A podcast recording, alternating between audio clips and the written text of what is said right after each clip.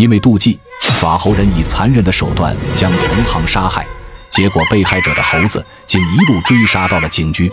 这其中究竟有着什么诡异离奇的事情？欢迎收看《诡案实录之耍猴人》。公安局特九组的办公室，胡不凡一边啃着早餐，随意的和同事打了个招呼，便往外面走。就在这个时候，边走边吃的胡不凡。突然被一个冲过来的黑影猛地撞到了身上，还没等胡不凡看清那人的容貌，那人就一下子栽倒在了地上。胡不凡定睛一看，发现那是一个五十岁左右的男子，此刻正牢牢地抓住他的腿，声称有人要杀他。从那男子惊慌失措的样子来看，似乎真的有人在后面追杀他。一听有人竟敢在警局门口行凶，胡不凡立刻大声呵斥。然而，当胡不凡顺着男子所指的方向看清那人时，顿时觉得大跌眼镜。只见大门口并没什么人，但却有一只极其暴力的猴子，手里还握着一把带血的刀。那猴子见人多，虽然不敢闯进来，但却在门口朝着那个男子面目狰狞地挥舞着手里的刀。胡不凡担心这只手持凶器的猴子会伤害到周围的人。于是立马向猴子冲了过去，那猴子似乎对胡不凡的气势有所畏惧，后退了一段距离，但却并不甘心放弃，又回头停下来，一直在左右徘徊。然而胡不凡追得很紧，那只猴子最终还是被一路驱逐出了警局。胡不凡一路追到了附近的小公园里，猴子爬到了树上，此刻胡不凡已经累得气喘吁吁了，又追了几步。那猴子连蹦带跳地钻进了密林，动作非常敏捷。胡不凡眼睁睁地看着猴子消失在视野中，知道无论如何也追不上这只猴子了，只好放弃。返回警局后，他先将那受伤的男子送到了附近的医院，但他也明白那只猴子肯定不会轻易罢休。秦头接到胡不凡的电话后，也立刻赶到了医院。看到那名男子的伤势并不严重，已经接受了包扎处理，秦头便询问起事情的经过。这时他们才发现，这人也就四十岁左右，但是由于常年风吹日晒，看起来比实际年龄要老一些。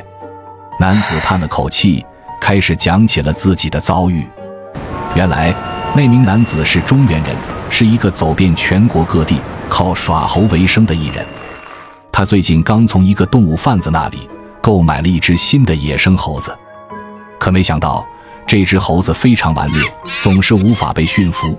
他无奈之下，只得用藤条狠狠地抽打了那只猴子。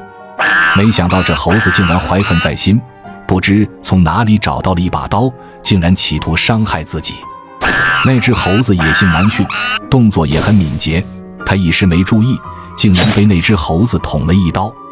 他实在无法对付那只顽劣的猴子。这才一路跑到了警局。三个人正交谈着，突然听到身后的窗户发出一声清脆的响声。原来又是那只猴子。此刻他爬到了窗户上，但看到屋里人多，那猴子不敢进来，只能在窗外恶狠狠地呲着牙乱叫。胡不凡之前对这只猴子怀有怨气，一见这情形，立刻想跑出去抓住它，却被秦头给拦住了。而且秦头似乎察觉到这只猴子身上好像有问题，胡不凡不知道秦头所说的问题是什么，只得呆呆地望着窗外的猴子。那只猴子此时已经跳到了医院院子里的一棵大树上，正朝着那男子住的房间窗户死死地盯着，那眼神实在是有些瘆人。夜幕降临，病房里只有一个人蒙着头睡觉，突然。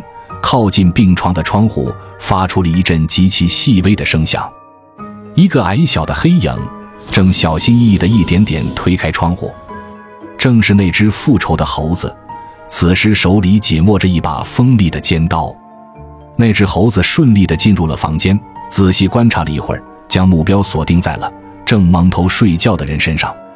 突然，那只猴子纵身一跃，以极快的速度举刀捅向了睡觉的人。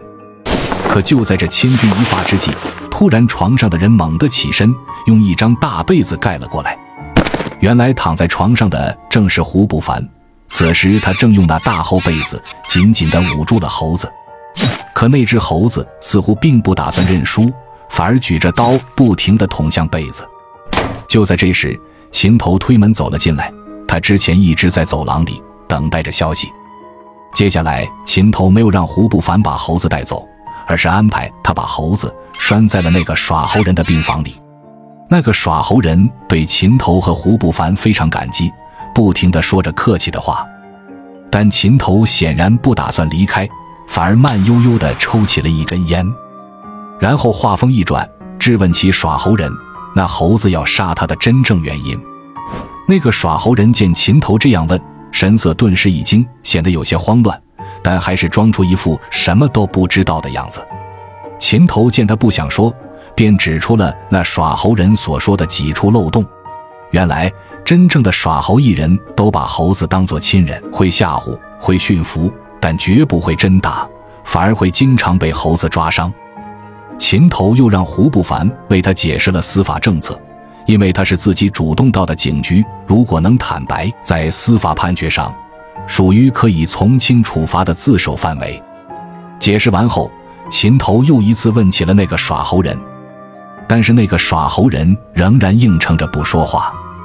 然而，从他脸上冒出的豆大的汗珠和逃避的眼神中，秦头看出他的内心正在进行着挣扎和抵抗。经验丰富的秦头。知道这个时候需要再推一把，便假意让胡不凡去放开那只暴力的猴子。这一招果然奏效，那耍猴人似乎知道猴子不会放过自己，而且难以防范，只好答应如实供述一切。原来他来自中原地区的一个传统耍猴村，那里几乎每家每户都以耍猴为生。这一次，他与同村的一个耍猴艺人一同来到了这里。那个同村的耍猴艺人有着高超的驯猴本领，表演的猴戏也非常精彩，每年外出表演都能赚很多钱，令人十分眼红。大家都传说他们家有祖传的驯猴秘籍《异兽经》，果然这一次也没有例外。尽管他带着两只猴子，用尽了浑身解数，每天早出晚归的表演，赚到的钱仍然少得可怜。但同村的那个耍猴人。虽然只有一人一猴，每天却能吸引大批观众，赚的钱更是他的好几倍。两人在郊外租了一间民房，每天住在一起。眼看着对方赚的钱越来越多，他的心态也从羡慕很快变成了深深的嫉妒。终于有一天，他的情绪爆发了，趁同村一人不注意，用刀将其杀死。虽然他没有从同行身上找到所谓的异兽精。但是同村那个艺人的钱都到了自己的口袋里，他的嫉妒之气也算是出了。然而这一切都被那个同行艺人所饲养的猴子看在了眼里。不知道为什么那只猴子如此有灵性，一直紧追着他不放，似乎想要为主人报仇，好几次都差点让他受伤。琴头说，猴子行凶时，他的身上还有一道不属于猴子自身的怨念。后来，那只猴子被送到了动物园，但其他猴子都不敢接近它，而它也不愿意和其他猴子一起玩耍，总是独自待在一边。关于这件事，人们渐渐传出了三个结论：一个是猴子与主人情深，为主人报仇；一个是它只是单纯的模仿当时目睹的杀人行为；还有一个就是琴头提出的，这只猴子被自己的主人附身，借他的身体来为自己报仇。